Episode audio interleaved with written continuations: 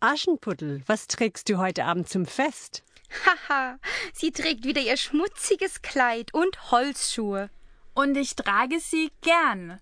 Leute bezahlen sogar 200 Euro für solche abgetragene Kleider. Ich bin gar nicht überrascht. Junge Leute tragen heutzutage alles Mögliche. Aber seht mal, was trägt euer Vater? Endlich! Er trägt unsere Kleider zu der Reinigung. Wir müssen noch alle Kleider für das Fest heute Abend anprobieren.